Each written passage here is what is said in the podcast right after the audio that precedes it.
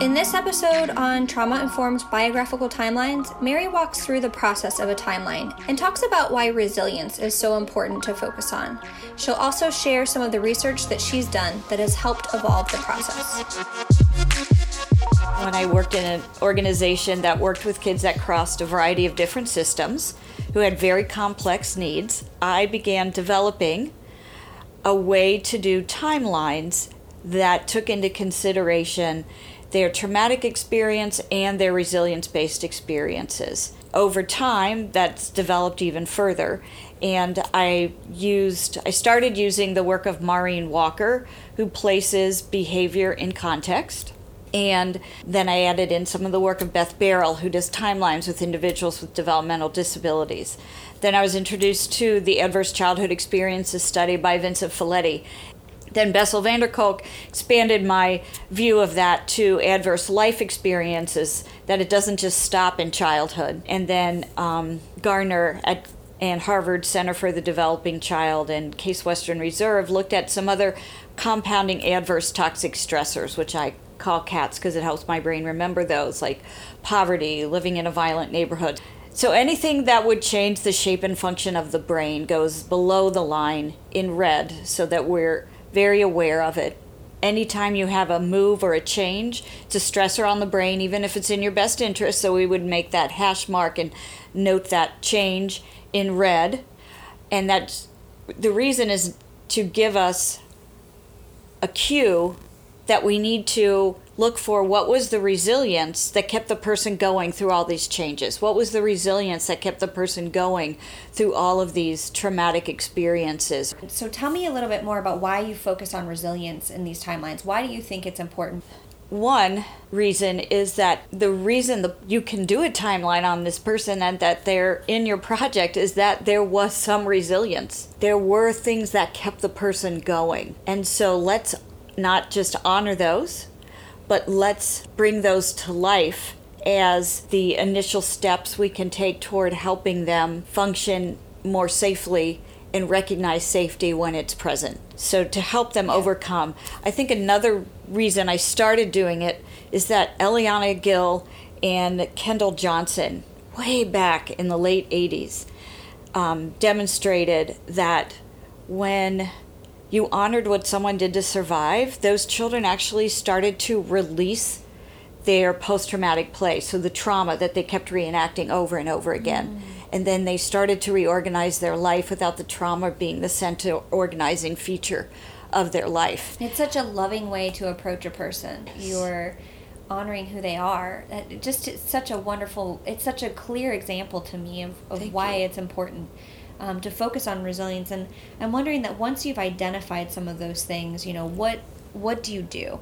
One of the things we do is we have the people in the room name how they feel when they see all of this. Mm-hmm. And then we also list the strengths and the um, resilience of the person that so that we can start to group things that are similar together. Okay. And start looking at wow, if you are creative and determined what are some things that you need to build your creativity and determination. And then who in this room can do very specific things with that person so they receive what they need to continue to build their creativity and determination. So we're going to yeah. reframe the behaviors into survival yeah. skills. Yeah. Then we're going to look at the survival skill and identify the resilience in it and build the resilience. And that really distinguishes the person from their behaviors to kind of more of who they are, right? Yes. I mean, it helps them define this yes. person in a new way. Yes. Okay. And and then it does as Maureen Walker's work describes, puts the behavior, puts the action in context, which then, as you said, gives you a fuller view fuller picture of who this person is. It helps us see who is this person. Tell me about that. What does it matter the context in which the trauma happens? the context mm-hmm. determines why this behavior developed over that behavior. So the context is the reason you are communicating in this manner. And so to treat the reason to get at the root of the issue and address the reason we have to put the behavior in the context so we can see the reason. Got it. So it gives you the lens. Yeah. It's kind of like those glasses you have to wear to see the 3D. Without the glasses, the 3D doesn't make sense. With the glasses, the 3D does make sense. Yeah. So it's your lens. Yeah, what do you hope a person understands or appreciates out of out of a timeline? Like if, if a parent goes or a staff person goes, I would like them to appreciate that no behavior is random. So probably the only thing Sigmund Freud and I agree on is that all behavior is purposeful. and then to be able to see, oh wow, I see why stealing was so important to this person that even now as a an adult who's a movie star who has tons of money, they still go into a store and have a drive to steal. The drive to steal doesn't know you're a movie star and you have all the money and can probably buy this entire store. It's still in there until someone honors, wow, there was a time when you needed that. yeah, And now we can go into a store and buy what we want. But the creativity and courage it took to steal, how do you want to use that creativity and courage now right. to get you what you want or to help others Yes. who are in frightening situations, which gets you twice the dopamine as helping yourself? Or to belong in a situation with Yeah. other people who share your interests. I wonder if we can finish with a, a story, a best outcome story of, from a timeline that you've seen, um, especially in regards to recognizing resilience or maybe reshaping a person's identity towards resilience, and then what was what happened as a result. Sure. One of our young ladies very rough beginning and even experienced being trafficked by one of her birth parents. Very rough beginning of life. Didn't get out of that till somewhere around the age of 12, I believe. And did some, actually held on to the resilience, got some experiences outside of it around the age of nine, and then really did what she needed to do to get back into that environment, that safer environment, which meant all hell, she had to make all hell break loose in the other environment before they would give up this young lady who was making money for them, sadly, mm-hmm. and put her permanently in this safer environment. And she she was one of those situations where because of developmental disabilities, because the trauma was so atrocious, no one would believe her. And with developmental disabilities, people have a think that there's that's a whole nother reason to not believe people, which is why they get taken advantage of. Yes. So even when she told she didn't get safety, if we hadn't hung on to the resilience, this young lady would not have made it. And she hung on to the resilience when no one was believing her.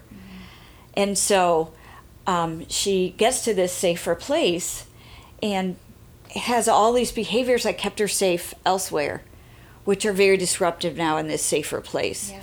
And when we did the timeline and could highlight for her safe caregivers now, wow, when she did this over here, it kept her alive. When she did this over here, it kept her alive. It also anchored her actions in this reality that no one felt they wanted to believe or could believe. And it allowed that to have a context where, oh, that does make sense. If she's doing this and saying this happened to her, that does make sense. Yeah. Put the pieces together so they could actually see the pain she was trying to show them. And then we were able to look at, wow, what's her strength? Wow, she's really caring. She's really nurturing. She can be very courageous. She can be very determined. She needs structure, like she needs something written out. First do this, then do that, because the part of her brain that should sequence isn't there. It might not grow back. And when we did that, all of a sudden, people were connecting her with, um, I think they started with a place where she worked with animals and she got to help animals. They tried to turn it into a job rather quickly and didn't have the visual schedule. So they would tell her what to do. She could repeat back what she was supposed to do. She would do one of those things and then wander off and do something else. And ended up losing that job because no one had communicated, no, she needs this, this, this, and this. Mm-hmm. And when we kept coming back to that, you know, why can't she keep her room clean? Okay, let's look at what used to happen to her in a room. And remember, she can't do sequence. So when they did power with, all of a sudden her room is clean and now she's got safe memories of being in that room with safe adults.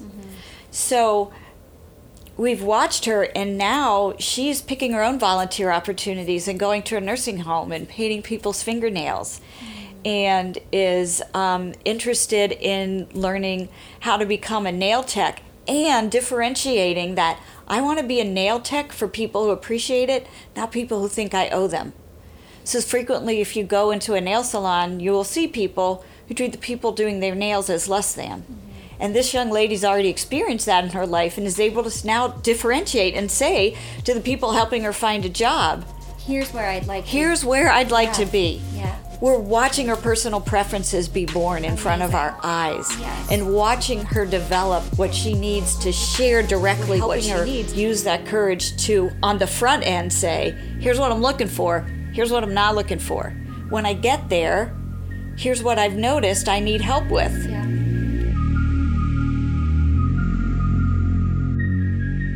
To learn more about the Resilience Project, head over to the show notes.